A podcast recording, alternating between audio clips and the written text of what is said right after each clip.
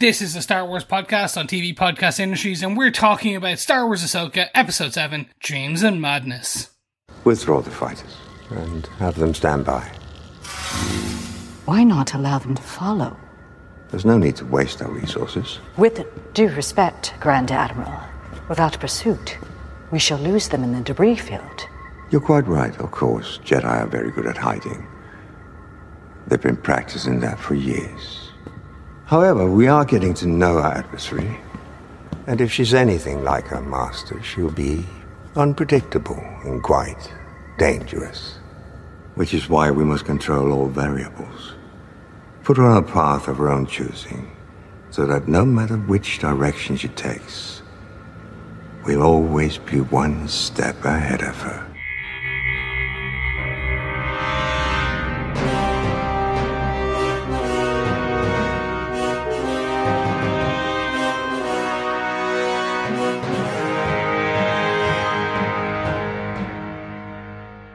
Welcome back to TV Podcast Industries, and we're talking about Star Wars Ahsoka Episode 7 Dreams and Madness. I am one of your mad hosts, Chris. Hello there, fellow rebels. I'm one of your dreamy hosts, John. I guess I encapsulate both dreams and madness. I am your host and editor, uh, Derek. So a mix of both is required Yes. to uh, to finish this podcast out. Yes, you're exactly. You you are the and in Dreams and Madness. Okay, There okay. you go. You're the conjoining tissue between John and I. wow, You are the meat of our sandwich, Right. if that makes Oh, sense. There Jesus. you go. this is getting off track very quickly. I think we're almost at our Gen V podcast, John. Exactly.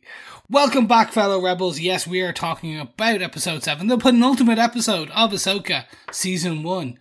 Or the only season, we don't know, mm-hmm. but definitely not the last we will see of Ahsoka Definitely. and Ezra and everyone in between. But we have a lot to discuss. So if you like what you hear, don't forget to head on over to tvpodcastindustries.com to subscribe to each and every podcast catcher where this podcast is, including Spotify and all the other big usual podcast locations. And if you want to be in with a chance to win some beautiful Star Wars goodies, you can join us for our Cantina quiz at the end of the episode, where every episode this season we are asking you a question.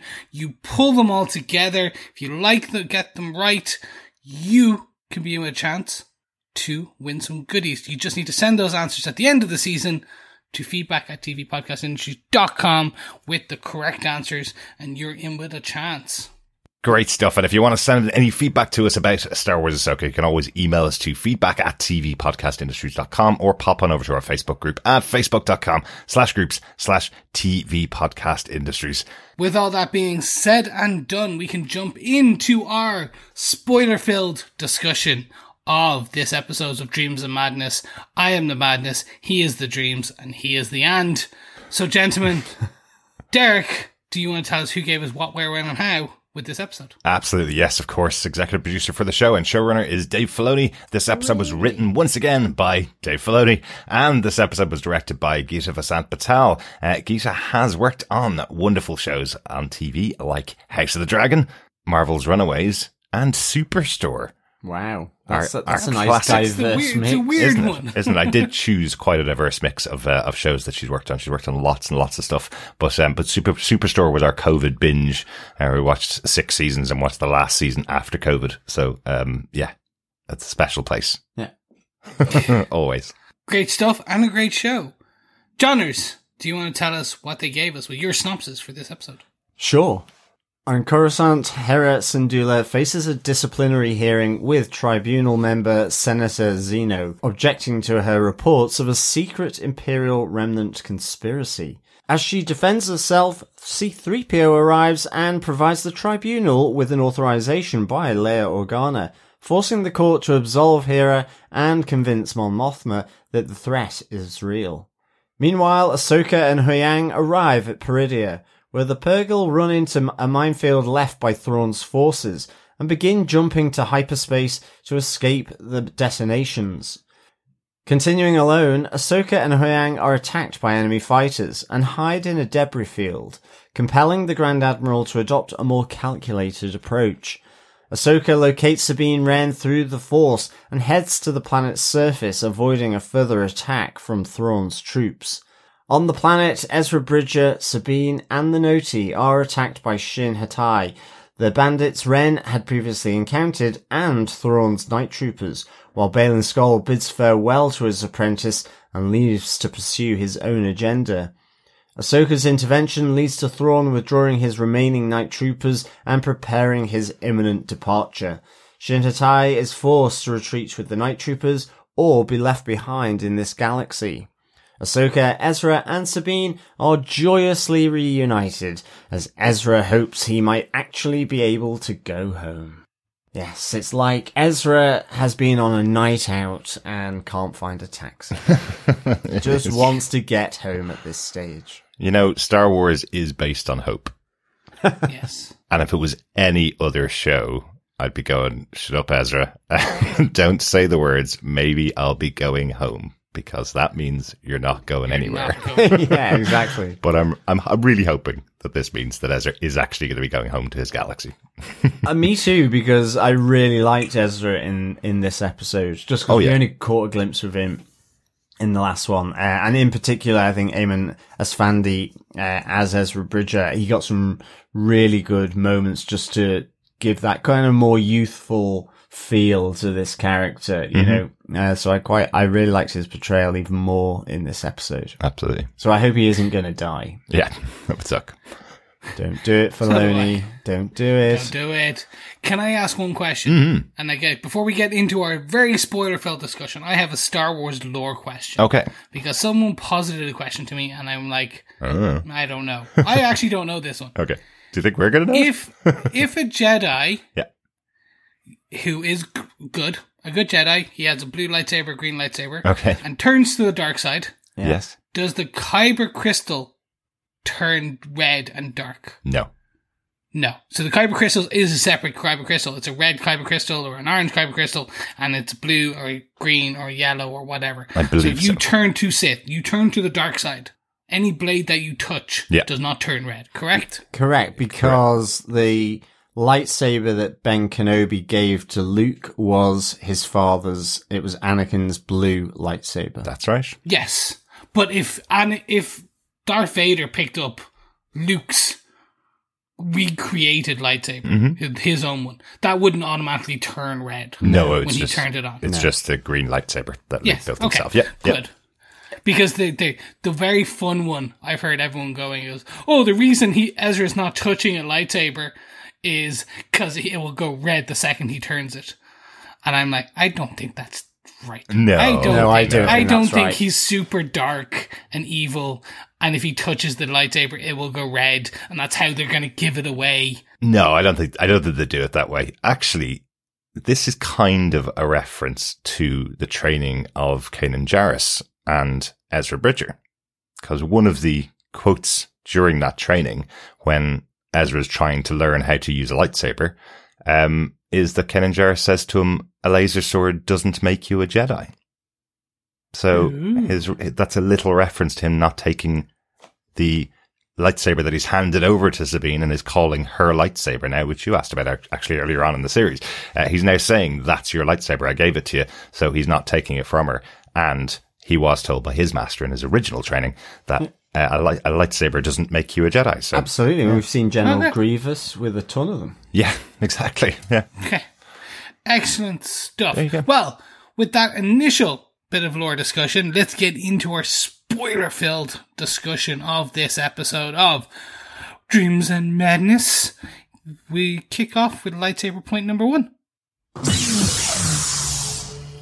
we actually return to the other galaxy We in, do. in our first saber points. Let's talk about Hera uh, meeting with the Senate Oversight Committee. Um, because we kind of knew it was coming. That's what, what we'd heard earlier on in the season, but I had wondered whether we'd actually see it in the show. We got a couple of episodes without Hera and this is the episode where she returns. So we get the kind of resolution to that storyline. Yeah. Um, with some very cool moments. Uh, and I must admit, when I was watching it the first time, I really wanted that Senator Xiono uh, just to shut the hell up. Yeah. I was so sick of hearing his voice and his I object, I object, not letting her speak. This is total crap. Probably because I was thinking they are actually going to court martial Hera here and she's going to have to run away from the rebellion and they're making terrible decisions. So I was so glad with how it worked out. And then watching it the second time, I could just have the pleasure of how the whole scene played out. Yeah. They are really setting him, that senator up to be a bad guy, right? Yeah. They're, they're like, they're trying their best, they're, or at least they're going to do a, a, a punt fake where it's like, oh, you think he's a bad? Surprise, it's not. It was that other alien that never talked throughout this whole episode. It's the other senator that's on there who's actually the bad guy. Or it's the other female, Yeah. not Mon Mothma, who's That's the bad that, guy. that's true because I must say through even though he was at Syndulla all the time in this, for some reason I felt he was he felt less like the bad guy. He just seemed to be A terrible politician. well, jerk. no, no, ju- he, jerk, yeah. he was just being objectionable. He was just the one dominating the oversight committee. Yeah, quite literally, I object. Yeah. I strongly object. Yeah, but that's, I am objectionable. That's definitely how those things go for sure. Yeah, So I think they're going to try and basically show that like this is within the New Republic. Yeah, there are the bad guys, bad guys. So the the the the, the original Galactic Empire mm-hmm. guys, the old the old Empire, the Empire. But these are probably just new rebellion, New Republic people. But like they're just bad guys. Like they're not bad. They're bad politicians. Uh, they're yeah. very much. If it was real world politics, they would be opposition parties. Yeah. like still within the republic, but like they are just not. They're going to try and make each other's political aspirations difficult. And we did see that in Andor. We saw the uh, the class of people who were in se- in kind of senator mode, who were kind of going, we don't really care who's in power as long as we're also in power, and we keep our power, and we we and we will agree with the things that even objectionable people want. As long as we keep our power. So there are still some of those people around. Uh, you know, we've seen that with the Imperial Remnant that's called out here by, by Hera. These, these people still exist in the galaxy, not being managed very well. Um, also, did anybody else notice another little uh, character that could be from Return of the Jedi on the uh, on the Senate here?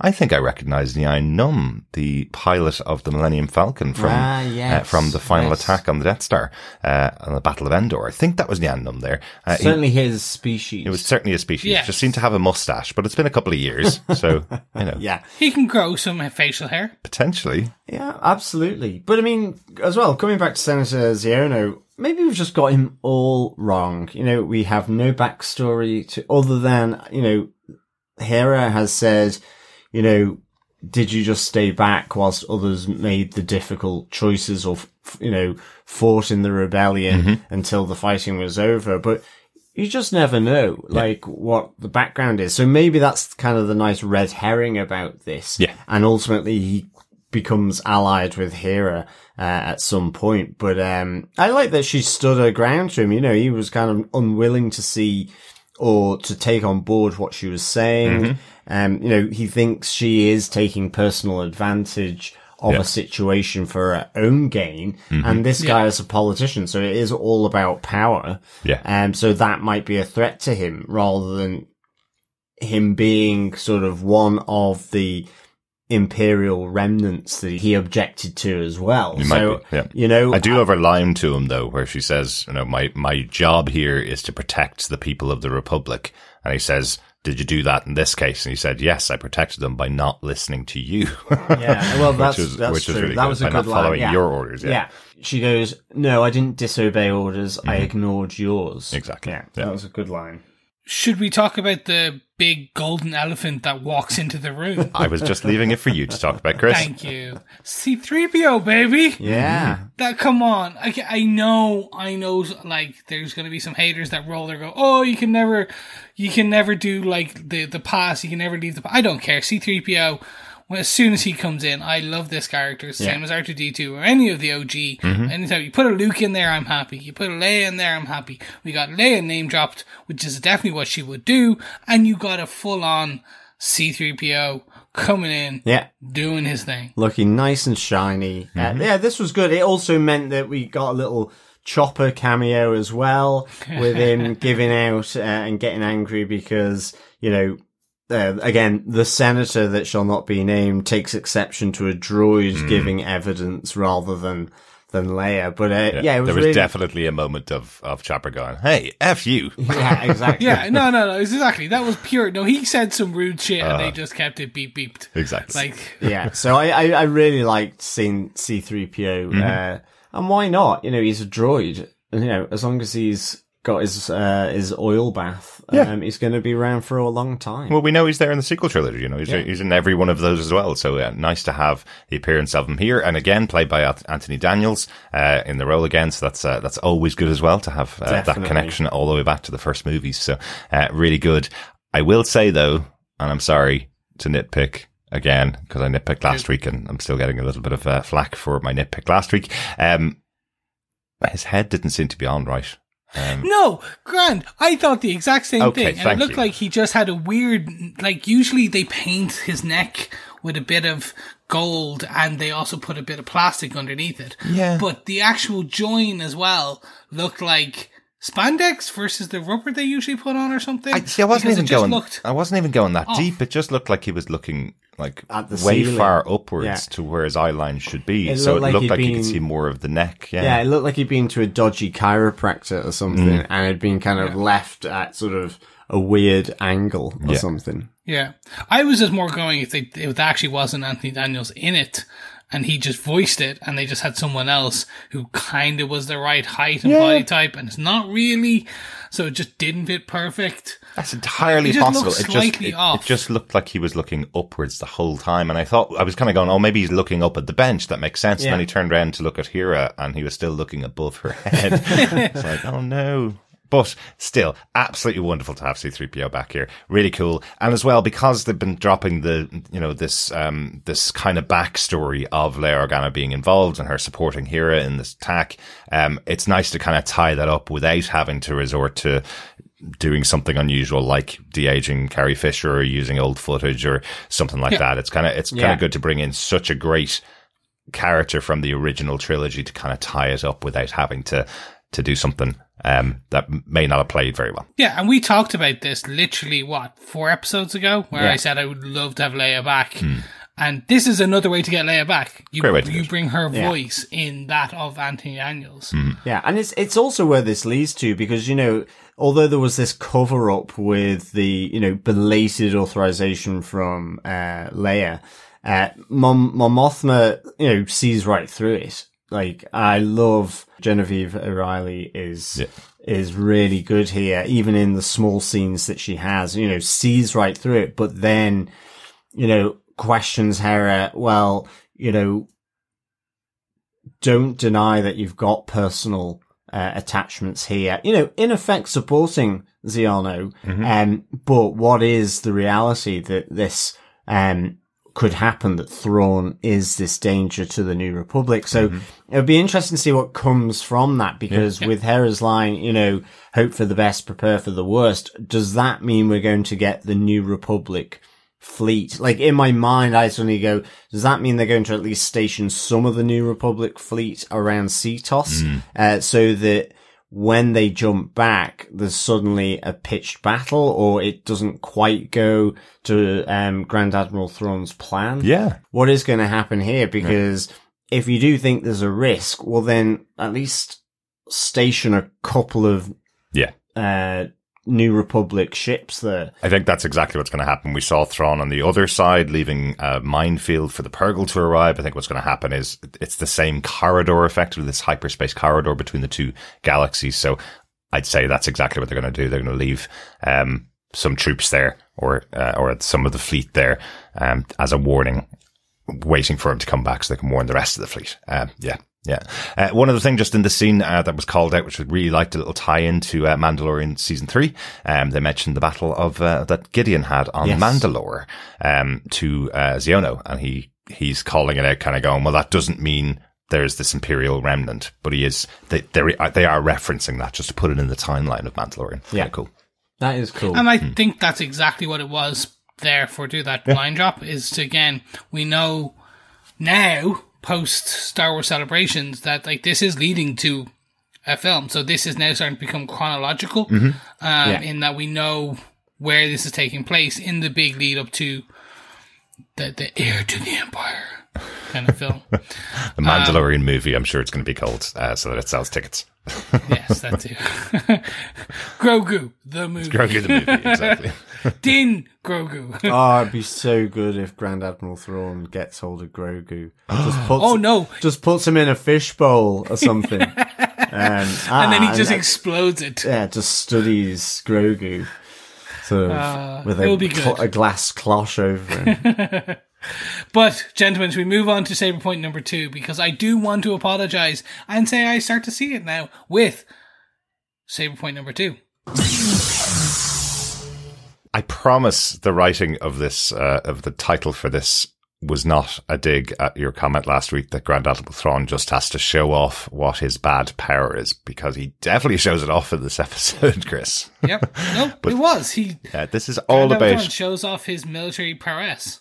Yeah, this is 100%. all about his tactics, all about his Yes. abilities and what, and what way he uses his abilities versus his opponents. And I loved how they did, you know, the shorthand version of it. I think he even actually says it in the way that a fan would say about Grand Admiral Thrawn. He goes, no, no, we're getting to know our opponent now.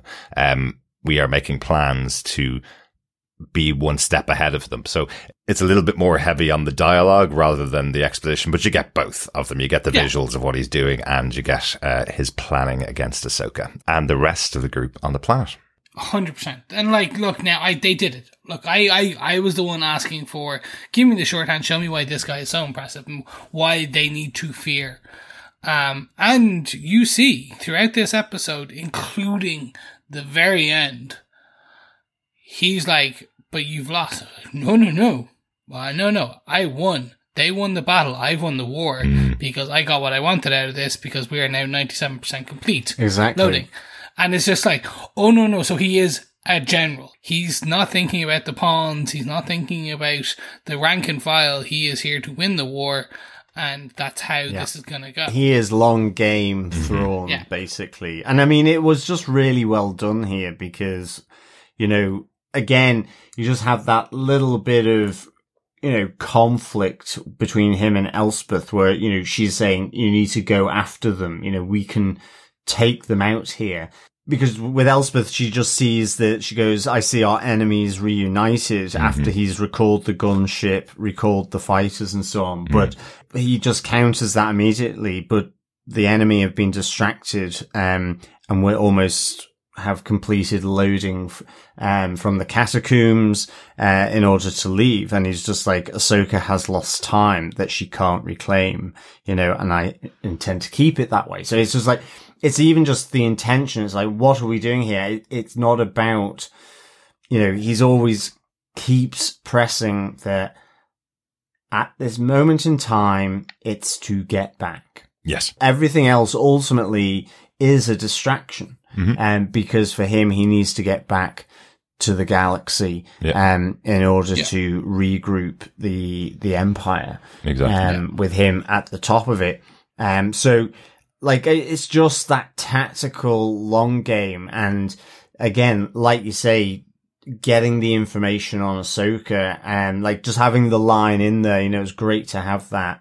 Um, that, you know, when he discovers that Anakin was her master, which means, you know, that means she has the potential to be hugely unpredictable and mm-hmm. dangerous. And so we need to let her do that stuff so that she feels as though she's making her own choices. So, I mean, it's like hugely manipulative. It is about almost, you know, the psychology of getting into your enemy. And that's what makes him so dangerous. He's mm-hmm. not a Night Sister. He's not a Jedi. He's not any kind of special power wielder in this universe. He's just simply a master tactician. Absolutely.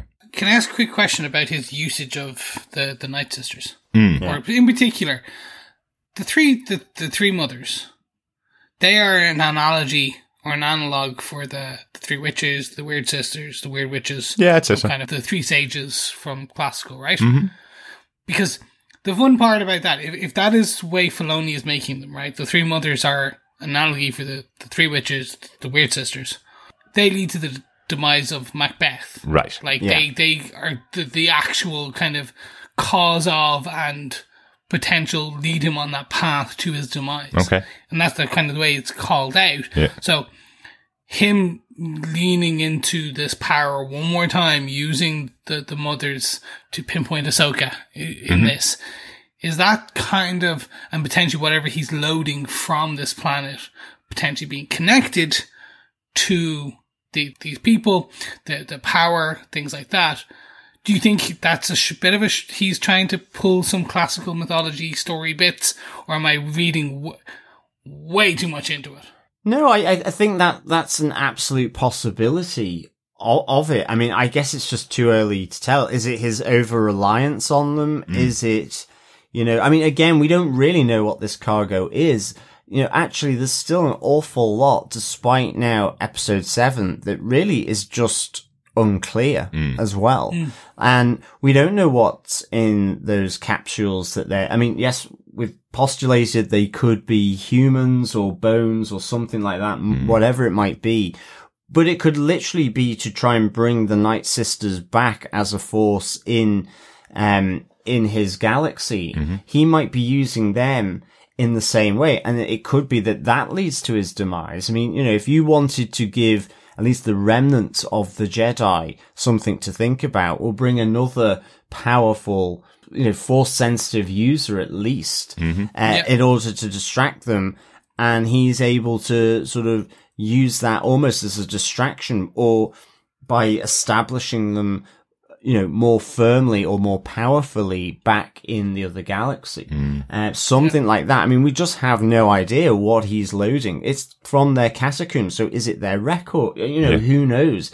If, if effect, power, like literally, like ener, like I was about to say energon crystals, but that's transformers. Yeah. I mean, but in, like in a sense, the, dilithium crystals almost. yeah, but I mean, in a That's sense, Star Trek. I know.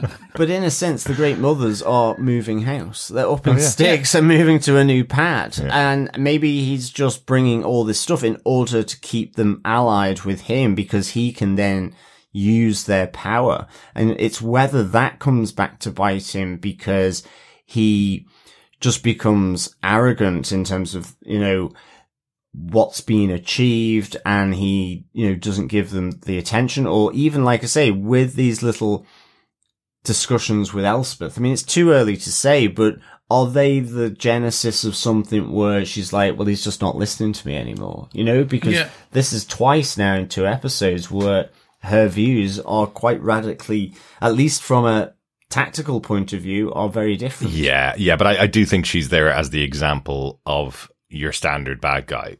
Throw more men at it. Throw Well, yeah. more of the army at it, and they just all get killed, and uh, and then the heroes win anyway. Whereas he is just really measured, and he's trying to teach her a better way, or is trying to show her the way that he does things are is much better. This idea of don't waste resources, hold back until you have a firm plan, then you've got the upper hand. It's no coincidence that his planning board looks like a chessboard, the Yeah. one that he's watching all the battles play out on. Like Exactly. he's he's seeing every single piece and notices.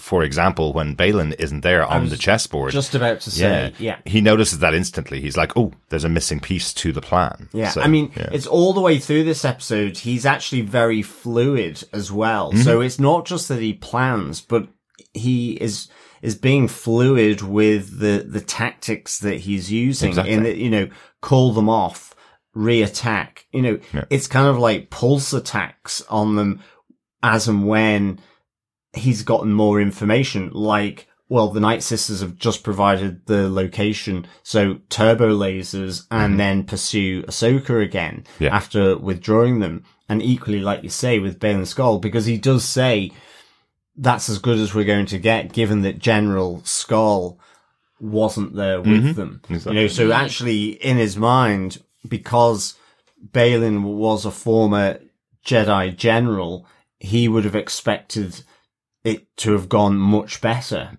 with him not being there, with it being left to his apprentice Hati. Then he's like, no, we'll withdraw them. That's enough. Exactly. You know, uh, whilst we've, um, we're withdrawing and there's been losses, they're acceptable and we've delayed them for long enough. So Yeah. in a sense, he's actually mirroring um, Hera there. It's like hope for the best, prepare for the worst. So he hoped they could destroy them, Yeah. but that's not ultimately that that's a that's a size win for Yeah. him because at the moment it's delay them so that they can leave, and then effectively they're you know at least in his mind they're stranded there. Although they could always uh, hitch hitch a ride in the mouth of a of a Purrgil. or somehow hitch a ride on his starship, uh, which is Yes, possibly what's going to happen. would. Yeah. Yeah. But it, it also, you know, a, a nice callback in a way to uh, the different strategy from Grand Moff Tarkin, right? Um, give up in my moment of triumph is what got him killed Yeah. back in, in A New Hope. Mm. Here with Grand Admiral Thrawn, he would have an option to throw out more troops, fight against these three people, kill them, and then move on. But he's going, you know what? That's enough. We tried it. Didn't work. Let's get out of here. Yeah. That's the bigger plan. So yeah, love it. Yeah, I'm completely across this now. So like I'm I'm happy that they are showing why based on my literally my my ask last week, which was show me why Thrawn's a threat. Mhm. Here they did. They they literally put it on paper and put it on screen. Here is he is a military tactical genius, and God help the the the the, the new republic when he gets there because if he pulls together enough of an army, he's going to outthink most of them. And again, we're seeing over there in our saber point number one, like the government or the actual New Republic government is already at odds. Mm-hmm. They they don't agree. They are they're not a singular force that is being controlled. They are democracy and democracies bicker and argue, and that's going to kind of cause. Whereas he is single minded and very very quick at doing this. Yeah. Um, so yeah, they really, they really kind of put it on screen here why he is such a threat potentially. Absolutely, and, and the Senate are not ready for any kind of big uh, resurgence uh, to fight off. Basically, yeah, yeah, Yeah, exactly. As I say, Grand Grand Admiral Thrawn, he's basically a big nerd, so I really like him. you know, as soon as he said must control the variables, all Mm-hmm. the variables, I was like, oh, he's speaking my language. I love it. I love it. Um, Plans he's a modeler. He's a scientific modeler. that's it. That's it. Exactly. Um, you, did you notice that little touch there that he does know who um, Anakin Skywalker is? Yeah. And remember, he is gone after the Clone Wars, effectively around the time of A New Hope or before A New Hope. He's gone from the galaxy. Uh, he also knows who Darth Vader is. So um, he does know the connection between those two. yeah. There yeah. you go. And so he was close to the Emperor, I'm assuming. Yeah, he was. He, Yes, I mean, he very. was, but I, I think his absence, say, from the original three, like New Hope, Mhm. Empire Strikes Back, it was always that he was kind of out somewhere. I mean, at least from, I think, Timothy Zahn's book, he, he was almost like doing secret missions and, and, Yes. and secret development of new military stuff. And you get that a bit in Rebels as well, where you have this TIE fighter, um, new TIE fighter, uh, that, that he is sort of preparing. So, but I, I think in Timothy Zahn's, it was, he was The super, in super, the super outer Star rim. Yeah, yeah. kind of. He his tactical genius was being used for the hardware almost, you Yeah. know, in a sense. Um, and that's why he was kind of away from the action, Yeah. you know? No, I remember. I remember there was something like uh, another super weapon. So part of me, when they, they were loading this stuff on um to to the ship, I was like, they're not loading on another like super power source b- to build a weapon when he gets back because they won't do that. You've done that three times now yeah. Uh, with the two OGs, Death Stars, and then the the, the one in Force Awakens, the And Death Star planet. yeah. So it's kind of been done. That like I don't see them doing. Oh, it's a new energy source that can potentially power my super weapon. Yeah. Because there's no point. You don't need that level. You, he he doesn't need that. You can see here he with his tactical elements.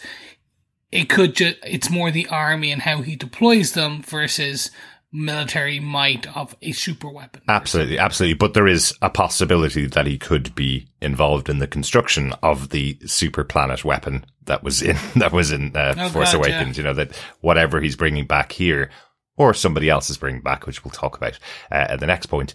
Um, what they're bringing back could have a knock-on effect into the sequel trilogy, right? Yes. That's uh, that's where I where I would probably leave that uh, that bit. Yeah. But Yeah, but maybe. in contrast to the, to the original Zahn novels, John, of course, just to reiterate, uh, the reason why Thrawn wasn't in the original trilogy was because he was taken out at the end of Rebels off to this other galaxy, so he wasn't even there for Well, that that's true. trilogy. Yeah, So, no, exactly, So that's exactly. that, that's the big difference. I always forget about that. Yeah, exactly. yeah, so so they have explained it in uh, in canon, I guess, as as you call it in Yeah. Dave Filoni's canon. Timelines, John. Timelines. There you go. Multiverse. It's all the multiverse. No, it's But just timelines. This is, this is like, okay, where are these in the timeline? Yeah, where where are we right now today? Wait till we get to Loki and have to talk about timelines instead of multiverses Ah. again, guys. Oh no, that's only That's that's, only week, week. one week away. I know. Let's jump on to our final saber point for this episode.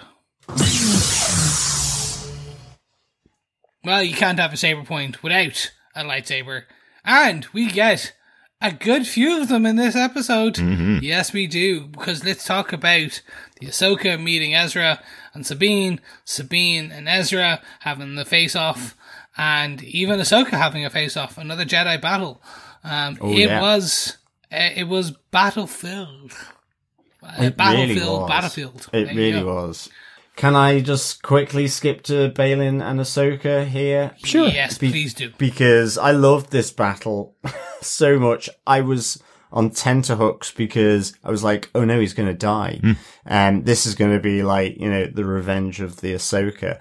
Um, Mm, yeah. and, and in the end, it did pan out like that. Um, and I was like, oh, I'm so pleased because, um, it was just another great lightsaber battle between these two. And what I really stood out to me, at least, and I don't know whether it was intentional, but there is a pause in the dueling where, um, it's almost the reflection or the opposite of what happened in the other galaxy with, um, with the lightsaber duel on Seatos, where you got that classic still now of the photos with Ahsoka's face lit up with the clash of the the the lightsabers, and you get the opposite in this with Baylan clashing and his face lighting up, Yeah. and I just thought it was superb. Whether it was cool. intentional, I don't know. You know, thematic in terms of what Filoni was doing, but I just thought it was a really good sort of nod um, to what happened on Seatos in, in terms of that battle. And then ultimately, you know, when he says, you can't defeat me, and she goes, perhaps, but maybe I don't have to. and, you know, just because that's not her intention either to Exactly. actually kill him. Um, and I thought it was nice of him that he says, um, you know, she says, are you disappointed that I'm still alive? And he's like, no, not really, you know, um, I didn't really want to kill you anyway. Exactly, exactly. Um, so I, I just really love this character. And I think these two together as Jedi's that, you know, having those classic lightsaber battles has just been really, really good in, Mm-hmm. in this series. And this was just another one for me. Yeah, absolutely. I just love this character of Baylan. There's just there's really good moments that he has in the episode outside of that fight. Um, but the fight is fantastic. Like really, really Yeah. good. Yeah. I love his final goodbye to uh, Yeah. his apprentice, where he tells her one last piece of advice: impatience for victory will guarantee defeat. Um, Shin does seem pretty hurt to be kind of pushed out, out on her own, even though she has always felt quite confident. It's never felt like Baylan's been the one ordering her to do something and being left alone. It's always felt like he's allowing her to go off on missions, whereas now it feels like he's kicking her out and going, right, off you go. The nest is, you're out of the nest now.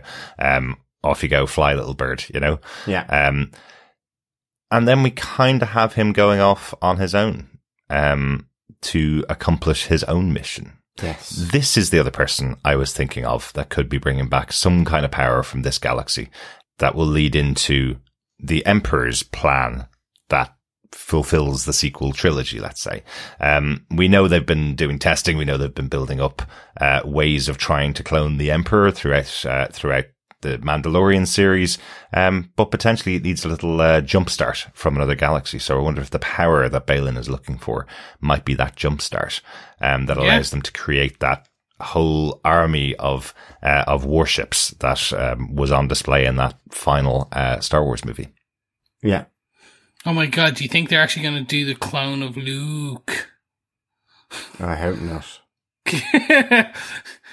the, in the Timothy Zahn ones for our listeners, they Mm-hmm. they did clone Luke and they added a couple of extra U's and called it Luke. so it was Luke, our Luke, the standard Luke, and then Luke with a couple of extra U's too. So you understood which Luke was talking. Yeah, on the page. Um, they should have just called page. him Fred there, of Yeah, course. exactly. it's so much easier. Or Um, equal. But yeah, do you think the power is like you said that could be it, and that's how we get. They could do that. Maybe they don't do Luke. They do Ahsoka. It, it is. With yeah, exactly. Well, it's interesting you say that, and it, like this whole bit with Baylan, because when I first watched this episode, I actually just thought there was something missing a little bit. Um, I not to say that I was disappointed because I really enjoyed it, but I also thought it it felt a little anticlimactic. So I don't know why. Maybe it's just because I was watching it early in the morning. I hadn't woken up properly. Whatever. I don't know. But the one thing I do think is it would have been really good to have seen Baylan approaching something at the end, you know, like some kind of mystical door, you know, kind of Yeah. night witchy looking kind of mm-hmm. doorway or something like that. I don't know. I just felt, I get he's going off alone, but again, like I say, there's still an awful lot here that's not clear. We know he's looking for this power. We've heard him say he can, that's why he's come here. He can feel it. I guess it's the reason why he says, you know, we're going on in our separate directions. You go and join them in the new empire. Yes. I'm here, um, for this, this power that was written in the, you know, the texts of the Jedi Temple. And I'm like going, ju- just show something mm-hmm. at least, you know, a It will bit, a bit week, yeah. like with the containers. Oh no, I know, but it, mm-hmm. it's just, I, I'm guessing episode eight will be longer, but it's just, We hope. yeah. That's my one concern. They do a 36 minute, and I'm like, because it's so actually you're like, oh bash, wow, what a poof, dish, and because at a part like when you, we had essentially a load of good fights in this, Yeah. It's really did. Absolutely. Like you had. Uh, like you had Ahsoka versus Baylan Skoll, you had Sabine versus Shin, you had Sabine and Ezra versus Shin, you then you had them like Sabine against the stormtroopers, you had Ezra against the stormtroopers, like you had these great individual which by themselves would be cool. And they shoved it all in. I was like, oh, wait, oh, oh, because I'll say one really quick thing. They did exactly what I called with Sabine and the lightsaber. She did the lightsaber with blaster that we saw in the video game this year. Because it was so freaking cool. Absolutely. that was cool, actually. I did, yeah. it was. Because again, it happened so fast that there was just a lot in this. What, this was about a 46 minute or Yep, kind of yep. episode. Um, a lot happened in it. So I was just like, oof. That was a, it was great just giving more room to breathe. So I'm very hopeful that they give us a longer episode next week, which I think they might based on the kind of other episodes so far. Yeah. I, I'm kind of resigned to the fact that this is going to be the biggest cliffhanger that we've had since um, Mandalorian season two, which was resolved in Book of Boba Fett and then went on to Yeah. uh, went on to Mandalorian season three. I feel like they're setting that up now. The the, the big reveal here is that Thrawn's on the other galaxy, has a way back, and he's about to arrive back in the other galaxy. That definitely isn't being resolved next week. Um, No, I- I so agree. un- unless I don't know, unless they take down the Chimera in this galaxy and find another way home in the Purrgils, and they just arrive back really happy with themselves on the other side of the galaxy. There's a way to do it in 45 minutes. Hey, that's half a movie, as we've said many times before. 45 minutes is half a movie. So, um, so whether it's going to be a two hour special next week or not, I don't think it is. Uh, don't be getting your hopes up. There might be another couple of minutes on, on there, but I don't think everything we've seen here is going to be resolved. We will absolutely spend time with Baylan next week on his plan and whatever he's looking for. That has to be resolved because they're in a different galaxy and there's no other way back other than right now the Chimera or the Purrgil. So, Yeah. No, exactly. And I'm not looking for two hours. I, am more kind of like, you know, the 56 minute mark or something like that. A bit, a bit like, uh, a, an episode of Wheel of Time.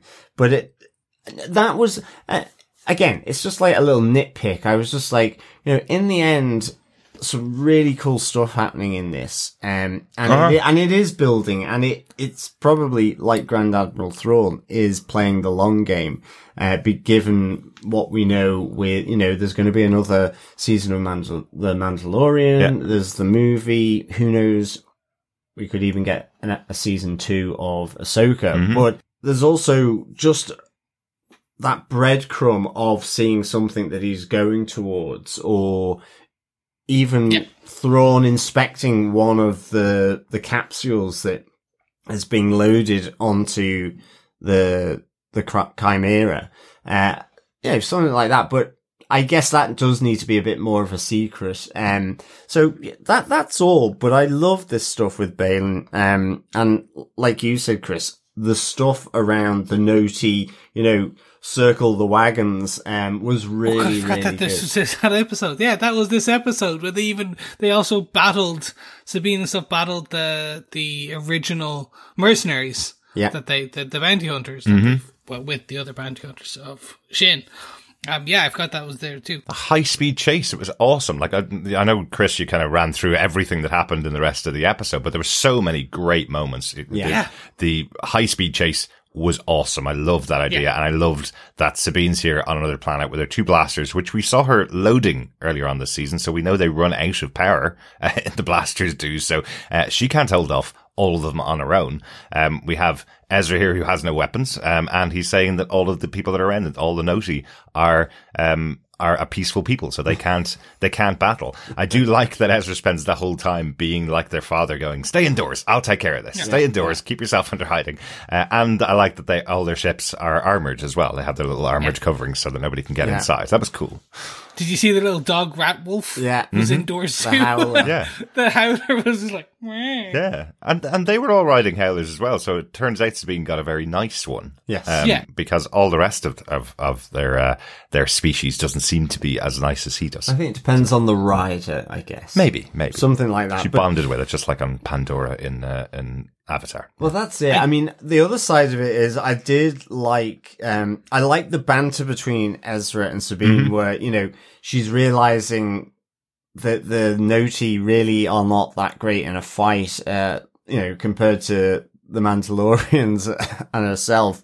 But it's just where she goes, you didn't tell me they were defenseless. Yes. I mean, just, just things like that. Um, I liked Ezra's when they see, is it, uh, Baylan and, and Hati in the distance and he's like, are they your friends? You know, and she's like, no. Um, because, you know, she is still evading his Yes, questions around how did you get here and even talking about Ahsoka. Yeah. Like, she's not telling him anything at all. Yeah, but she did what every good nerd does when you have some time to talk with a friend you haven't spoke about in a while. She told them the entire story of the Star Wars trilogy. Yeah. uh, as if you hadn't seen it before. What wasn't that happen again? Oh yeah, then you got to the Battle of Yavin, then you got to the Battle of Endor, and then uh, Darth Vader fell, and the the Emperor went, and then she says the weirdest "I'm in the writers' room" uh, line written here by Dave Filoni, where she goes, "Yes, people say the Emperor fell." Like, ah, hang on a second. Yeah. You believe the Emperor died. Everybody does. That's why the Empire is gone. Yeah, exactly. he, he literally fell into the reactor of his second Death Star, Yeah. which then blew up. Yes, but Sabine going, well, some people say he's dead, um, to try and pave the way for the trilogies of him coming yeah, back. that that was a little bit on the nose, to be honest. Yeah. And Yeah. I mean, you know, curse you, J.J. Abrams, for sort of those three movies that now have to be backfilled Absolutely. throughout the whole Yeah. galaxy. I mean, you know, a- as I've always said, everything connected is great until you have to connect utter twallop. as he's always said. Yes. Well, I haven't Um, used twallop, but No, you know, never. I- yes, I, I get it. in our Marvel podcast, it's like I love everything's connected. It's great, but what if you get a dud? Yeah. and you've suddenly got to connect it. It's like, oh no, got Yeah. revisit that, and it's that felt exactly like Yeah. that. Yeah, but they did that in in uh, Doctor Strange, where they blew up they blew up Black Bolt's head. So that's that's how you that's how you connect things that you don't like, like the Inhumans. Um, but I the other battle I really enjoyed Sabine and Ezra um, versus the Troopers and versus uh, versus Shin Hata- Hati. We mentioned earlier on about him not taking the lightsaber, but Yeah. I love his skill of using uh, the Force against against the attacking forces coming towards him. Yeah, I thought it was really cool we've kind of noticed throughout, particularly in Ahsoka, each person that is a force user has a different style of attack and a different style of defense. Some is trained in certain ways. Um, other is just natural. You know, here we have Ezra using something that we haven't really seen before. Him using the force up against lightsabers. That's cool. It's Yeah. awesome. You can see the lightsaber moving in the air as he's pushing it towards him. You know, he's pushing people away. He's pulling, uh, pulling Sabine towards him so she doesn't get hit by a lightsaber. There's just some cool moments. He does lose focus for a second and then get knocked Yeah. over by Shin Hati. It was But, like uh, that moment when Kylo Ren stopped the laser beam Mm-hmm. in, you Yeah. know, Fergus JJ. Um, That was you a know, cool one. That was very, very cool. And that character was very, very cool as well. Mm-hmm. Um, but it was like when that happened and you're like, you can do that with the Force? Exactly. Yeah, exactly. You can fly in space without a spacesuit with the Force. Uh, no, this okay. Look, this was cool. This was for me. This was the monk. This is the the the weaponless monk kind of mm-hmm. thing. So it's it's the Buddhist monk almost, where not I am going to fight and take down an Yeah. army and not have a weapon and use. Because I thought again, everyone's like, why wouldn't he just use the lightsaber? He's way better. And I was like, mm-hmm. well. Then this whole theory of he's actually secretly bad and the bad power is in him was in there. It's also again, just Ezra. Like, I think that was a real Ezra moment. Mm-hmm. Well, I gave it to you as a present. Yeah. Like, I don't, I, I don't want it back. You know, I, He's so- also space Jesus now when you have that beard. And the- uh, well, It's he, the second coming. exactly. well, he He's did almost get a haircut from Shin Hati's first attack, which I, I thought was a little nod to the most famous thing that Ezra ever did in his earliest appearances, which was went from an annoying kid, gets a haircut, and now he's the most amazing character in the galaxy outside of Yeah. Ahsoka. But, um, but there was a little nod when he, uh, when she aims towards him with a lightsaber and he ducks and gets a little bit of a haircut Yeah, and he goes, ooh, close. that that that was good, and I I do like it when um Ezra says because uh, Hat- Shin Hati is just stood there. You know, she's kind of she's looking like a fish out of water a bit because she's just been dropped by a master. But it's like Ezra's like, "Who's that?" And Sabine goes. She's like you, but without the sense of humor. And I was like, that's great. Yeah. Really like it. enjoyed that. Like it. Um, I, I, I really enjoyed how Filoni in this episode and the director as well have pulled in a load of. We've talked about like previous episodes of this where we had very much like Lone Wolf and Cub, old school Japanese kind of Ronin films. Here you had a full on cowboys and Indians scene where there was people being chased on wagons. We then had a Buddhist Chinese monk mm-hmm. kind of fighting against multiple people. You had a Western shootout with pistols. Mm-hmm. Again, around these little hutches, their version of it. He's pulled in a load of different genres in this one episode and it melds really well. It does. The way that they're building this kind of, I'm going to say the Filoni Mandalorian kind of Ahsoka universe part of this universe, right? Where this, this thematic universe, where it is very much uh, a Japanese Western with martial arts almost. Where you do have these bounty hunters and these blasters, but then you're also now getting these martial arts monks who can use magic type of thing.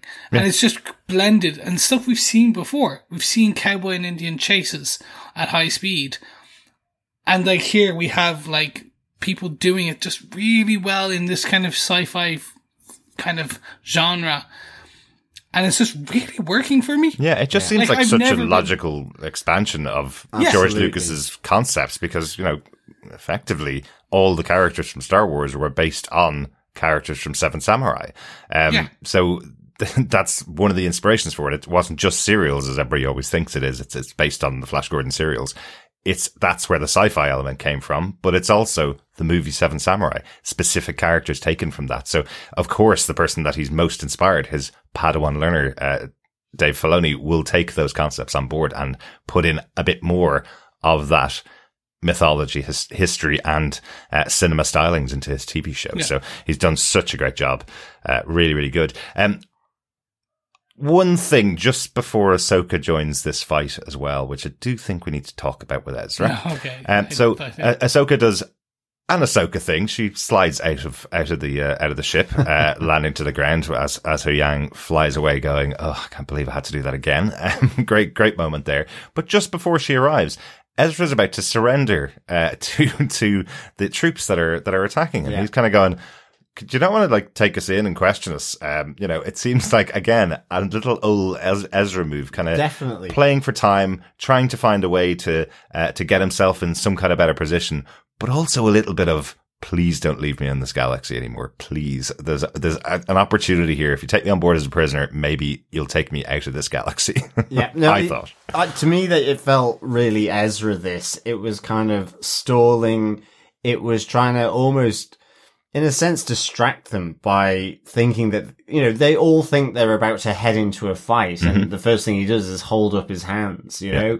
And I mean, you I think you even see Sabine kind of like looking at him, going, like, What are you what are you doing?" doing?" But it, it, it felt really sort of Ezra Mm-hmm. to me, and I really enjoyed it. That to, it's kind of what I was saying at the start. I really felt there were some great bits of continuity with this character and how and how Eman Esfandi is is portraying him. It, It's just really kind of good, and I think that was another moment Yeah. for me. Yeah. Yeah, Yeah, I have limited touchstones with Ezra as the character, but th- this was a fun one. Um, but you do start to see that they all want, everyone wants out. Like, there is something here more than just the, the noti that is bad, or like, to make yeah. The he's also been weather, there for, like we said last week. yeah, week. it's Ireland. He's just like, just take me back to the sun, you know. I just got to get to Coruscant. Give me a bit of sun again. Um, well, we've all been there. Um, no, I and I, I enjoyed this part. I enjoyed more when Ahsoka arrives because Ahsoka just kind of really then starts to decimate that like between three Jedi or two Jedi's and a Mando, a Mando Jedi um, Padawan, like you really start to see them all lose, and that's when Thrawn pulls them. It's like, no, look, it's done. Just get him out, and you see Shin like about to that moment where she's about to kind of like she's mulling in her head. Do I do I fight? Do I stay? Yeah, And I'm gone. Um, Yeah. because they're like, well, s- side with us.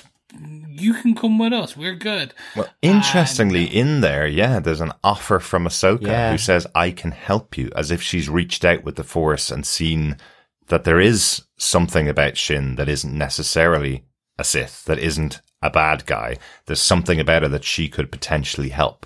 Uh, I just thought that was interesting of, of, uh, no, of it Ahsoka was. there. Yeah. It was really interesting, and I, I think it was, you know, I, because she's just been kind of abandoned in a sense by by Baylan. It, it was also, you know, when she was there on her own, it, it you felt like she was unsure, and maybe that was projecting through the Force. Yeah. Uh, but I thought that was really interesting that there was this offer made to Shin Hati here, um, which ultimately she doesn't take. But that is potentially really interesting for what could happen in the future. Absolutely. Um, and yeah, I thought that was a not really intriguing little move here. Um, you know, I do wonder if they'll they'll pull that again because I, would like. I, I think they may. I think. I think they might, yes. yeah, uh, they'll they'll kind of bring her, and then she's another one for uh, that puts Shin in potential for uh, Luke's Jedi Academy in the future. Maybe. like his new academy. She goes there to train again. She becomes because she may becomes Ezra Padawan. Maybe, maybe. Um, yeah, it's it's all really interesting, isn't it? Knowing that we've seen the sequel movies and how badly Luke's uh, academy goes. I'm hoping that somebody else sets up an academy that we just haven't heard about, like maybe Ahsoka uh, sets up her own academy, completely independent of Luke's one that uh, that tragically uh, leads to the death of some quite big characters. so, um, yeah, uh, good stuff. Um, we do see the reunion, of course, of Ahsoka here and uh, and Ezra herself. So that was uh, Yeah. that was a, a nice moment to have it. It was. I really love um, Huyang's call out uh, over the uh, uh, after seeing them uh, reunite, going, "Ah, they're all back together. I hope I survive to see how this all works out." a great little, uh, great little David Tennant uh, voiceover there, and yes, the episode ending with um, hopefully what isn't a uh, a threat of the future with Ezra going, guys, I'm getting a feeling. I think I might be going home after all. Uh oh. Um, I hope, Yeah. I hope that's not, uh, that's not a bad one, as we said at the beginning. Uh, anything else? Any other notes? Any other points that we need to talk about from this episode? Um, yes, I've got a few. I think uh, we do hear in when Sabine is sort of recounting what's happened whilst Ezra's been away. She says that Zeb is training recruits. Yes, she does. and Yes. obviously that Hera then is commanding the fleet. So uh, I thought that was kind of quite good. And you know, the other note I had um, is that you know Sabine does pick up on the fact that Ahsoka is using the Force to find her. Yes. You know, there's that great moment where she's kind of, you know, Ezra's like, well, what's going on here? Mm-hmm. So while she's not able to move a milk jug, um, at least it could be a bit like, you know, the sensation of, oh, someone's walking over my grave. A little bit, I yeah. guess. But, you know, is that where Sabine is actually picking up on it Yeah. in a meaningful way? You know? Yeah, it 'cause felt we- like it. Yeah, because Huyang asks Ahsoka, "Do you think your bond is strong enough with Sabine that you're able to reach Yeah. out and find her?" It's it's not like you can reach out and find anybody. I guess. yeah. It's he's kind of saying that they have to have some kind of connection between the two of them that they can find each other over that distance. So yeah, that was kind of cool that she was able to do that.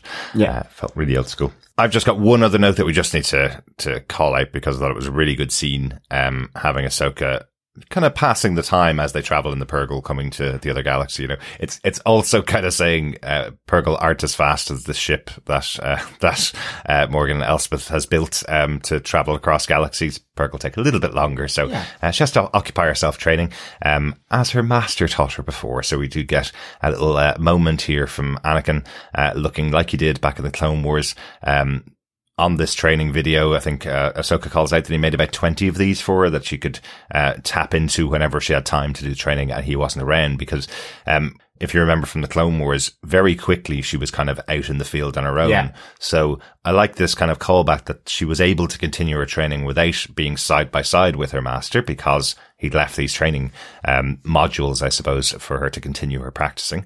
Um, but there's some interesting stuff that's kind of layered in there. Again, the timing is interesting. He's saying to her um, that don't be afraid if we ever get separated. If, if if you ever get lost, don't be afraid. Trust your in- instincts. I know you can do it.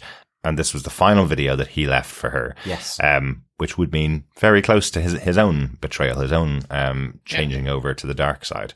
Um, he also calls out some awesome characters from uh, from the era of the Clone Wars. He calls out calls out uh, you could face Count Dooku, you could va- face General Grievous, and you could face Asajj Ventress, Yes. uh, the coolest of the Sith Ninth Sister.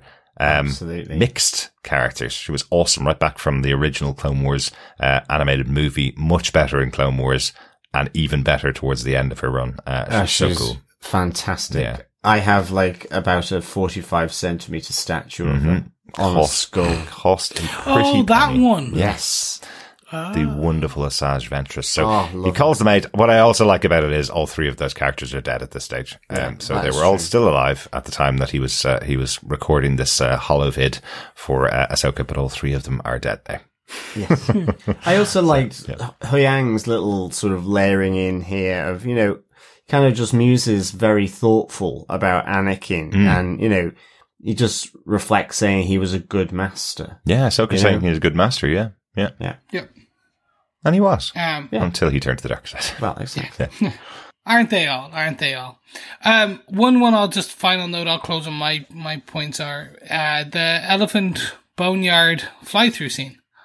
Um, Yeah. So Thrawn using the the Night Sisters to find Ahsoka in the bone field, and her using her piloting skills to escape, like to really, and that really reminds you that Jedi are connected and are these amazing pilots. Not all of them, but seemingly a majority of them because they use yeah. the force to just zip through um, the, these these Bonefield, and it was just it looked cool. It did. It one. did, did it? Maybe she also learned that from uh, from Anakin, Anakin. as well, since Could he was be. the greatest pilot in the galaxy, according to Obi Wan. Well, and also, you know, it, it had the feel of, you know, classic Star Wars hide in the debris fields about it as well. Which is always Absolutely. good. What was it? Uh, Millennium Falcon on the back of the uh, of the Star Destroyer. Um, Yes. Until the garbage was released into space and they travelled out through all the rubbish in space. Yeah, that was uh, that was uh, a Han Solo belt as well. move. Yes. And led to the death of the captain of uh, that Star Destroyer as well. Because he lost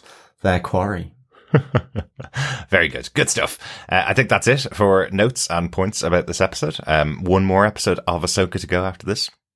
Yes, that is true. So, gentlemen, it is time for us to wrap up and give the audience our final thoughts for this episode. Derek, what are your final thoughts of Ahsoka episode 7 Dreams of Madness? Love this one. We went into lots of detail here. Um, so I'm not going to add anything more to it. Uh, can't wait for next week. It's, uh, it's been a really good series and I think it's been building every week. And yeah, hello C3PO. Uh, welcome back, old friend. Uh, nice to see you setting up the episode and sticking it to that evil senator. so that's my final word on it. How about yourself, Chris? What do you think? Yes, much like you, we've discussed this in depth and I in great detail, and I don't want to kind of rehash a lot of it. But for me, I really enjoyed this. I'm very cautiously optimistic that they will stick the landing in the next episode, and I think that does then set us up with at least some form of mm, kind of the the Empire Strikes Back style ending where things are not going to look great. Like they're going to put it up with some form of like Thrawn's back. Uh oh. And I think that's where we're going to finish. Uh, and I, I'm interested to see where they leave these characters. Will Ezra and Ahsoka be stranded in a, galaxy far, far away from the galaxy far, far away? Um, so look forward to seeing it, but really cool to see the lightsaber fights, the blaster fights, and everything in between for this. So yeah, really enjoyed it. Johners, what were your final thoughts for this episode? Um, you know, I really, really enjoyed this. Um, I'd give this four whooper whoopers out of five, um, which I believe me is circle circle in in Noti. Oh, very good. Yes, uh, Whoopa, whoopa. and uh, actually, weirdly, it's gone up. Um, so I really did like this episode, but as I say, there was just something in my gut that felt whether there just needed to be something else, and I don't know what it was because I. Episode eight. well, episode eight directly after it, I guess. Yeah. Yeah. And that's probably it as much as anything. Um, you know, again, I'm glad we were back in Coruscant. I think that's important. Seemingly, I would say for the last episode as well. But again, if it's not and it is to be seen, I just feel, you know, maybe it should have been indulged that over sort of a few episodes and so on. But, um, I just, I think it was just, I wanted something that I could hitch to around, say, like Baylan. Mhm.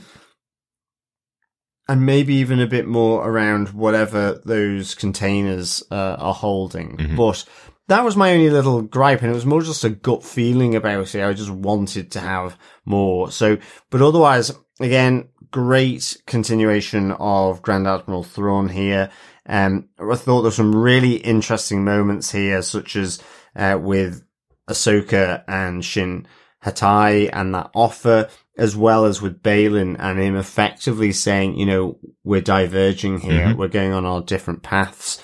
Absolutely love, um, Baylan's Skoll as always. You know, it's actually, mm, it's even more sad now that uh, Ray Stevenson has passed away because I just wish he was Yes. there to um, carry this character on, assuming uh, the character survives episode eight, but Yeah.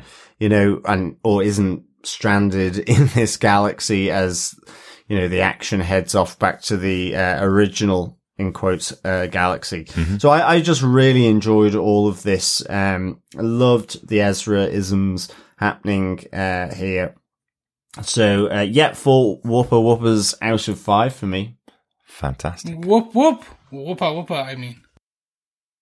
Gentlemen, it is time for us to whoop whoop into a tavern or a cantina far, far away. Let's head on to our cantina quiz. Yes. John, do you want to give our fellow rebels the question for this episode?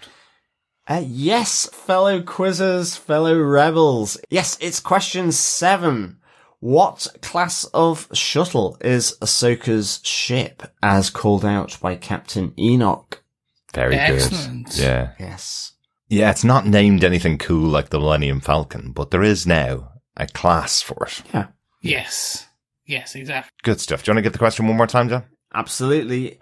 Uh, what class of shuttle is Ahsoka's ship uh, as called out by Captain Enoch? Excellent. That's it. That's the seventh question of eight. Get your answers into all eight questions at the end of the season two. Feedback at tvpodcastindustries.com and you could be in with a chance to get your hands on some Star Wars Ahsoka goodies.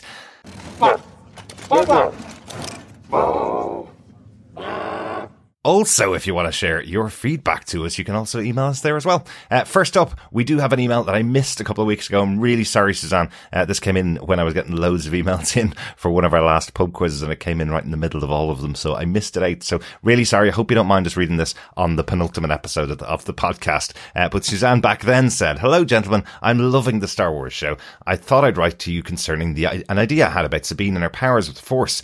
They keep mentioning her lack of talent. Unlike most others trained in the way of the Force we've seen in the past, she is a Mandalorian. Perhaps the way she will tap into the Force powers will be through using the dark side of the Force, but not for evil like we've seen before. Mandalorians are physical, emotional fighters, exactly what classically trained Jedi are trained not to be. But is this the only way to use the Force for her? Perhaps not. Can Sabine harness the dark side for good, maybe? Uh, will this show totally change our idea about the Force? I hope we get something that world changing in this show, along with the awesome fight sequences, acting, etc. I'm really enjoying watching along with the three of you guys. Thanks, Suzanne. Fantastic stuff, Suzanne. I really like that theory. Mm. Um, I am going to cross literally every appendage that I have uh, to and hope that that happens. It's very cool. Yeah, because I think that's a really cool idea. To be honest, um, yeah, Yeah, great stuff. I, I really like that idea. I, I, I I think personally they're probably gonna, the, what I hope more for this world changing, lore changing kind of piece coming out is this great power on Peridea that Baylan Skoll is looking for. Like, um, whatever that is, that is going to be hopefully the, the, the universe change, galaxy changing power. Uh, and even if it is just the, the return of the Night Sisters, or like they've been weakened yeah, because there's only very few of them scattered around the universe, and now this army of them is being brought back by Thrawn. That's pretty cool because again, these are these all other non Jedi, Force sensitive or magic sensitive uh, users. Um, it's going to be definitely cool. Excellent stuff. Thanks, Suzanne. And again, really sorry uh, we didn't put in the feedback a couple of weeks ago when it came in. Um, we also got an email in from this episode from Coffee and Vodka who says, Greetings, fellow reunited defenders. No Purrgil were harmed or at least killed in the filming of this production. Noti either, it seems.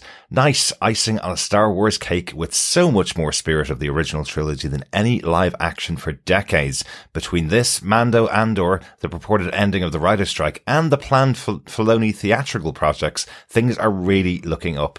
Everything in this episode, from the hiding in the debris field to the battles to the animated band getting back together again to the surprise classic cameos was perfect.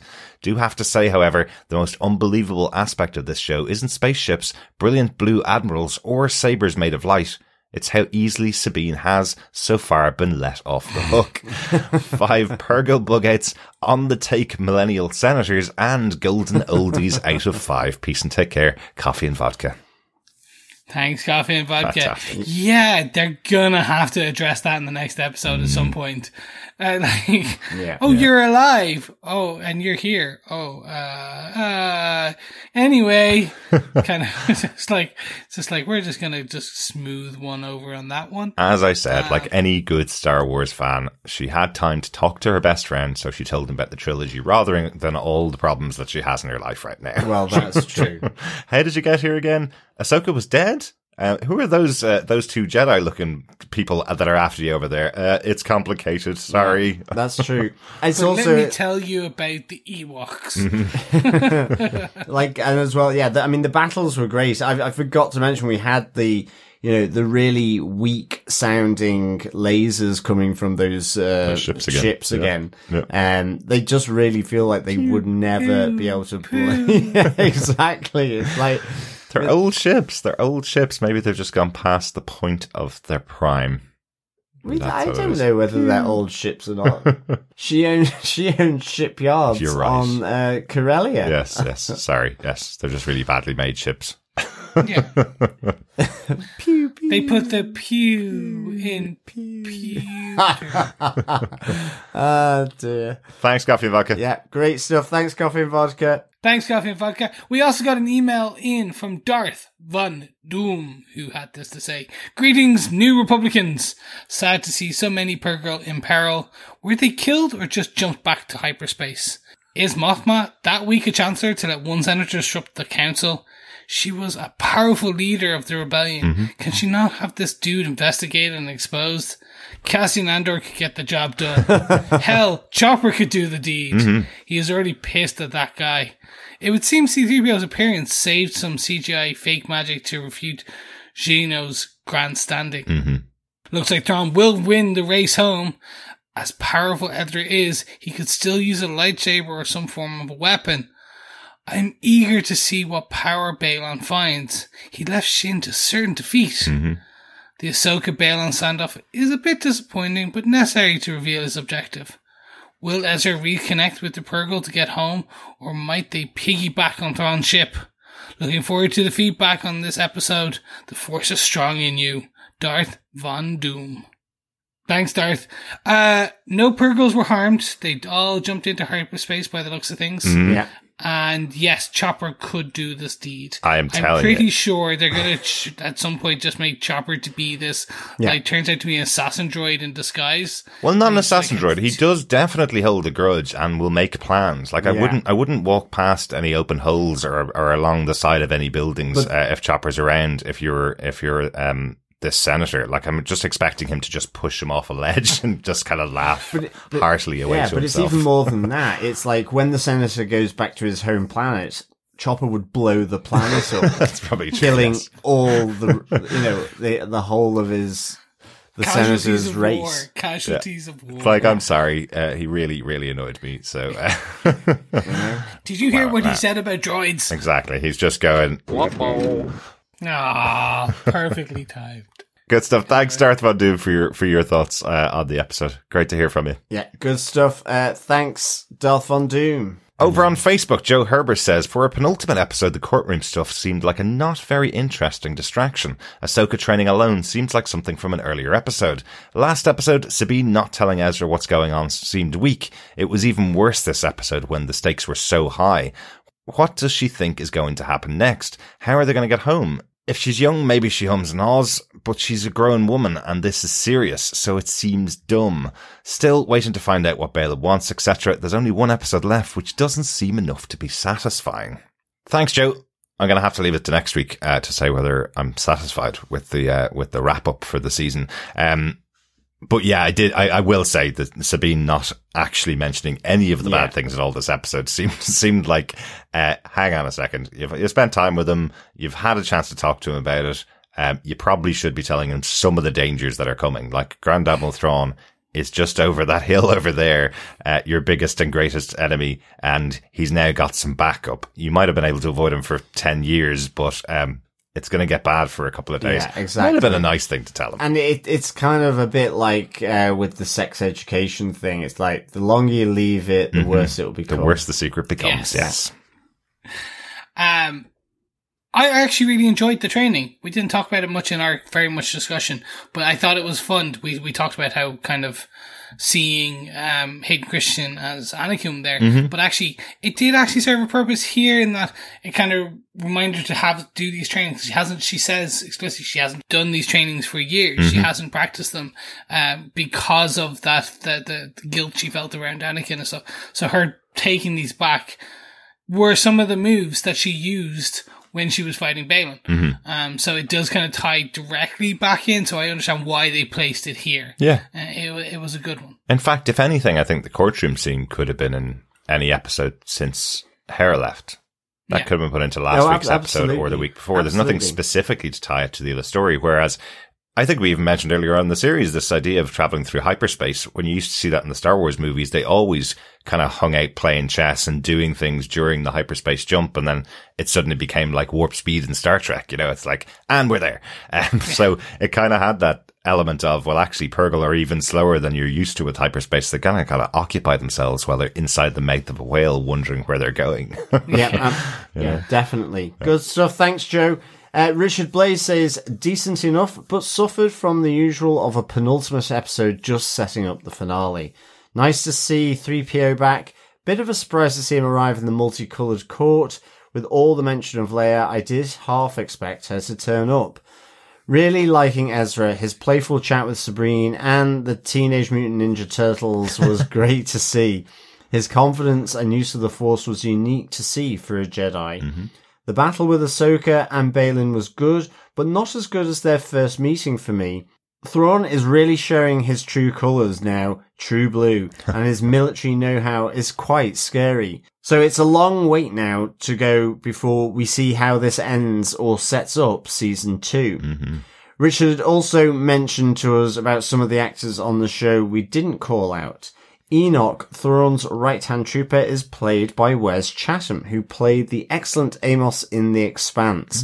And one of the great mothers, Klothow, is played by Claudia Black, most well known for playing Aeryn Sun in Farscape. Excellent stuff, Richard. I am so glad you pointed those out. Um, loved The Expanse. And so, yes, Wes Chatham, uh, the big thug, uh, from The Expanse. Lovable thug, No, though. Well, he started off as the big thug, He but ultimately became the lovable thug. And of course, Farscape as well, uh, was, was fantastic. So, um, Yes. great. Uh, And Claudia Black was also in Stargate. yeah. That's how I remember her. But I, I know she was in Stargate in Farscape, and um, like a lot of people loved her. There, but she was in the later series of Stargate. Yeah. It was brilliant. I character. loved very good. Farscape with the, uh, Jim Henson puppets. Excellent. they were. I- they really were. They weren't really were. Uh, but it was just so good. Um, it's a real shame that people aren't liking the Ahsoka and Baylan, uh, battle Mark Hmm. too, because I, I really did enjoy it, but, uh, I think we we'd So all the- kind of built it up after the last battle going. The next time they meet, it'll be the battle to the death because they had a purpose the first time, which was getting the map Yeah. or stopping, at least stopping Baylan from using the map. Um, this time it felt like, oh, they're here. And as, as you said, they walked into the fight and you're going, uh oh, this is the end of Baylan. They're not going to kill off Ahsoka. I'm sorry. in the show, that's their show. Like, No, exactly. But you're expecting this is the death of Baylan. So it's going to be this massive battle. And then it ends off actually she's able to distract him and get away and, and move on with her real objective. So, Yeah. uh, yeah. So maybe they'll face off one last time. maybe, Yeah. yeah, maybe. It, it was. It was fun to see the. Ha! To look over there. Ba-zoom. Exactly. it's like smoke bomb. It was kind of yeah, it was the magician's uh, slight, I guess. The, the smoke and mirrors. Excellent stuff. Uh, thanks so much, Richard. Absolutely. Dr. Bob Phillips says, My grandma would have been proud. Life threatening situation, but Ahsoka didn't forget her cardigan. Loving the multi purpose mystic Hacky Sacks of the Great Mothers, and just for Chris, the turtle power of the Noti. Still not sure what's the real deal with Baylan Skoll, and want the finale to include the redemption of Shin. Have we seen Black Hawk sty- style TIE fighters before? And the light khaki colonialist vibe of the blue death guy is very nicely done. yeah, I, I would think they probably took a little bit of inspiration for um, Grand Admiral Thrawn from colonials and their uh, their preference for wearing khaki. Yeah, and probably also um, just Nazis. Well, that too. Yes, absolutely. No, I guess we're also colonials as well. They did kind of Colonized a lot of places. quite a lot of Europe. Yes. Yeah. yes, and yes, turtle power all the way. Heroes in a half shell. Noti power. and the Hacky Sacks Uh-huh. is excellent. yes, uh, they obviously they're kind of mid nineties uh, secondary school, trying to learn some uh, juggling skills with the old Hacky Sacks. Absolutely. And also, uh, Dr. Bob, just to your question, have we seen the Black Hawk down, I guess, style uh, TIE fighters before. Yep, they're certainly in Rebels. I'm not entirely sure whether we've seen them in live action before. Don't think so. Uh, but they are in, um, they're in Rebels for sure, and also in the the latest version of the Cal Kestis video games, uh, Jedi Survivor. Mhm. He is brought into Co- Coruscant uh, on one of, of these Tie fighters as well. They're Mhm. kind of more, I think, uh, terrestrial bound, Right. uh, gunships, as as you say, Black Hawk uh, down style. Yeah. Black Hawk style. Yes. Yes. Not every Black Hawk goes down just because of the movie. That was one Black Hawk that Well, went no. down. They're imperial uh, ships, so they, They probably will get it. They, they, they will they will fall out of the sky um, if they're not shot out of the sky. exactly. Exactly. Good stuff. Thanks so much, Dr. Bob. Thanks so much, Dr. Bob. Yeah, thanks, Doctor Bob. Our next and final piece of feedback comes from Mindy Megan, who had this to say. I don't think the inner child in me will ever not get excited when I hear or see C3PO popping up in new places we haven't seen him before. And hearing him talk about Leia, such a treat. I love that we got some bonus Hera Chopper and Carson Teva time when we had good reason to think we've seen the last of them for now. Overall, I really enjoyed this episode. We got to see a lot of big things and pleasant surprises. I love not knowing which way Shin Hati is going to go, but I really wish I knew more about which way Baylan Skoll was going to go, since we're unfortunately getting such a finite amount of this character in this way. Again, not having much background on Ezra, I do wish we got to see Sabine telling him all the complicated details of what brought her there. Or at least a cut to at she told him. I also found myself really wanting to see him pick up his lightsaber and use it in a fight rather than just force hands. Hmm. Hashtag save the space whales. P.S. Sorry, Derek. I know your annoyance for the term, but everyone keeps saying whales. I'm with you, Mindy. Save the space whales. Don't worry, Mindy. I uh, began to question myself this week because someone else on Twitter uh, was telling me that um, it's okay to call them space whales. It's like us uh, having different names for uh, for creatures on our planet. I'm, st- I'm still kind of going, but there's no whales in the galaxy far, far away. They've never had whales, so why would they call them space whales? And then this whole episode, everybody kept calling them space whales throughout the episode. And again, I was going, why are they doing that? And then thought, hang on a second. Did they ever actually say Purrgil in the show? and started to question myself. had to go back and watch. And Huyang definitely calls them Purrgil out loud. And in the uh, subtitles, they're called Purrgil as well. So because it's it's too long, space whales. yeah, but I did question myself, thinking, had I actually heard it, or did I just know it from from Rebels? it, it is weird, isn't it? Because as I say, it's like you know, Chewbacca always known as a Wookiee, um, Mhm. whereas Ewoks were always like cute teddies, teddy bears. So I guess it it depends. But like Han and Luke creature. didn't turn around and go, "Oh, look at the teddy bears over Well, there." Well, no, exactly. You know. that is true. Yeah. That is true. That- that's all I mean.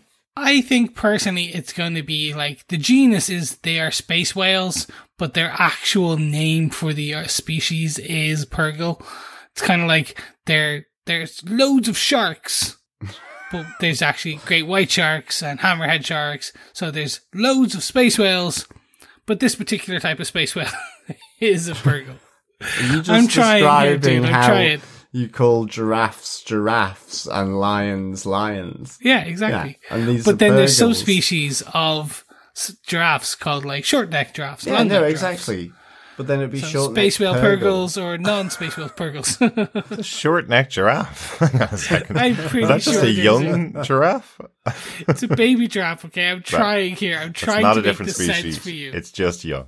I don't think you need to, you need to do it, Chris. You're, you don't have to defend it, and nobody else has to defend it anymore. It was a very small nitpick, but I did start to question myself after after the uh, the uh, messages during the week this week. Uh, great stuff, but thanks so much, Mindy, for Yeah. uh, for your email. Uh, I totally agree with you. It's so nice to seeing uh, C3PO uh, back in any show. I'll always I'll always jump up and down for that. That's, that Yeah. was very cool, uh, and just seeing him interact with Chopper as well well. For a quick second, I know Chopper was actually reacting to the senator, but uh, just having the two of them on screen in live action is cool. Absolutely, really, really good. And uh, I'm totally with you. I love the Shin Hati, uh, you know, not knowing which way she's going to go. Mm-hmm. And I'm with you around Baylan Skoll because I just really enjoy this character. And there's only one episode left mm-hmm. with Ray Stevenson yeah. actually doing this character. And I really enjoyed what he's brought, just that kind of majesty kind of, of, you know, I mean, you even hear it with Thrawn saying, you know, General Baylan Skoll, mm-hmm. like the,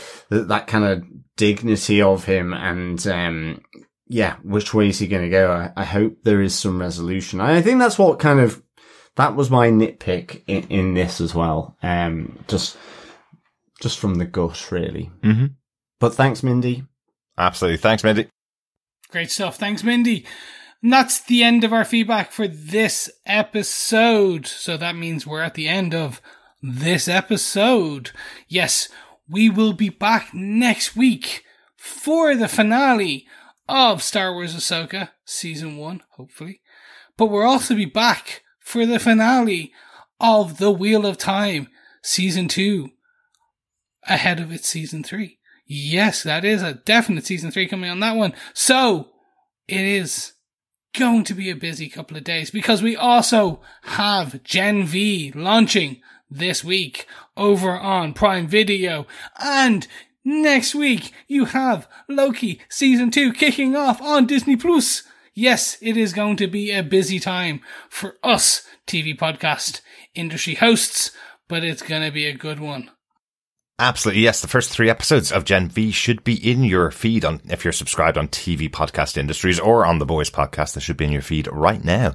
Uh, self and John got to record that last week. Unfortunately, Chris uh, can't join us for the Gen V at the moment. Um, there are four different shows going on at the moment, but uh, he will be back with us uh, for uh, one of those shows at least later on once uh, once we finish up our coverage of the Wheel of Time and Ahsoka as well. Uh, one quick note on the um, pub quiz, cantina quizzes. Um, tavern quizzes that are going on. We've got loads of them that are going on at the moment. We're not going to be able to do wrap ups for every single one of our shows. So we are going to wrap up all of our pub quizzes together uh, sometime later in October when things calm down a bit. So it'll be a big old uh, podcast special of giving stuff away. We might coincide it with our 800 episode, which is only about six episodes away. So that should oh happen God, in October. Really? so yeah. yeah. We podcast too much, people. I know, I know. Oh my god! But we'll have a big yes. shindig. We'll we'll make sure we've got a bottle of writer's tears or something. There you go. Us. There you go. Giving away goodies uh, works works for a, a big celebration episode like the 800th. Brilliant stuff. Thanks so much for joining us. Talk to you again next time. Yes, thank you so much, and we will speak to you again next week. Bye bye. Yes, good stuff, fellow rebels. Thank you for joining us as always. Great chatting with you.